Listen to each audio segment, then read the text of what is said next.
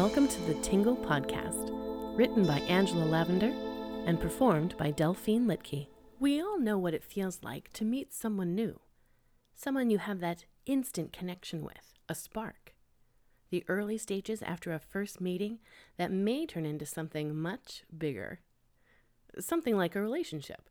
That feeling, the sensation of excitement and nerves when you see that special someone the body sensation of the rush of emotions in those first moments, the feelings of joy and ecstasy just being near them, that feeling of the tingle. Oh, the excitement of meeting someone new who just might be the one. The one. One? How many people believe that there is one person out there for you?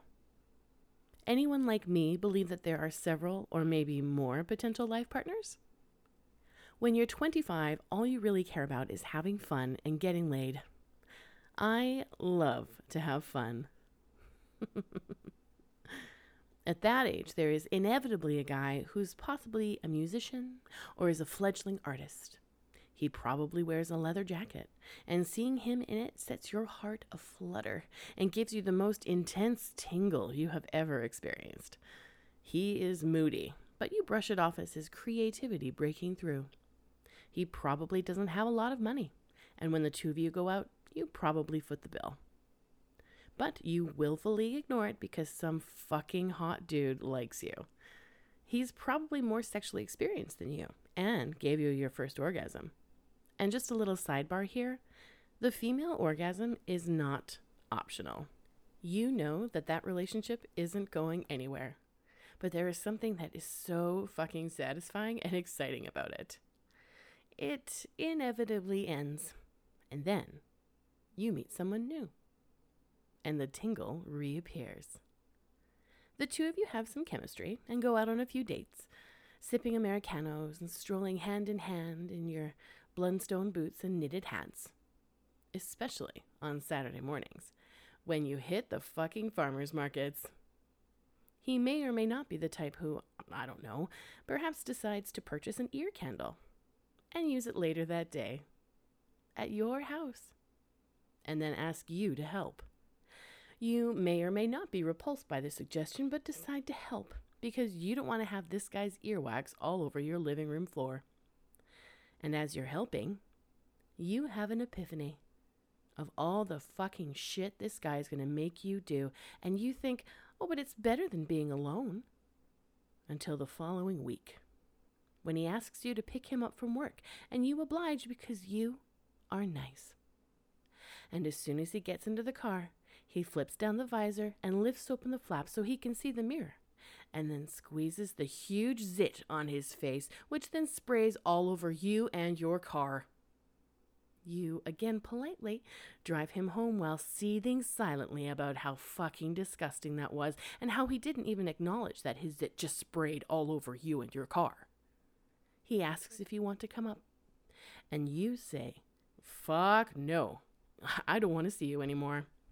You drive away feeling great, light, even happy until you remember that his pus is all over your car. Guys, and sorry, ladies, I am only speaking to them right now. Women have a particular desire to feel comfortable, and cleanliness is a big part of that. So, I'm going to give you some advice on how to really impress a woman whom you invite over to your house. Ready? Here we go. Clean the fucking bathroom. A dirty bathroom is fucking disgusting. Not to mention unsanitary. If you can't keep that clean, what else is dirty? A clean toilet tells us that you are responsible and capable of being a supportive partner. People have broken up over less. Men, how often do you clean your bathroom? If you cannot think of the last time it was disinfected, it is time. Do it tonight. If you want to impress and perhaps keep that special someone in your life, ensure the standard of cleanliness is so that you could eat off of every surface in that room. I am confident that you will be eating other things soon. Guys with dogs are super attractive. It's a special kind of tingle, isn't it? It really doesn't matter rescue or purebred. Big dog, ooh, tingle. Tiny dog, bigger tingle. If you are a male and have a dog, you are hot as hell. There's nothing like the bond of a dog owner and their animal. They are so tight, they do everything together. They probably also snuggle together on the couch, on the bed. Hmm. I love dogs. I love animals, puppies. Oh my gosh, I love them. I harshly judge someone if they've never had an animal. Never had an animal? Never liked them? Sociopath. Or perhaps psychopaths. The difference is blurred here.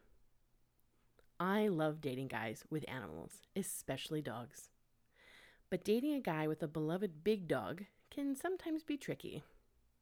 If the dog is female, there can exist this weird power struggle, like me getting up to go to the bathroom in the middle of the night, returning to bed to find that she has climbed into the spot I previously occupied.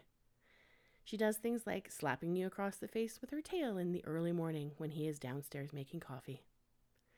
Walking through a muddy puddle and then jumping up on your legs, staining your new white jeans. Seriously, what the fuck was I even thinking purchasing white jeans? Oy. Or that time she chewed on your favorite shoes and purse. but he loves her, and they are adorable together. And then you realize that he is already in the perfect relationship, and it's not with you. Thank you for tuning into this episode. If you have any stories about dating someone and their dog, or any stories that made you feel the tingle, please email them to thetinglepodcast at gmail.com. I'm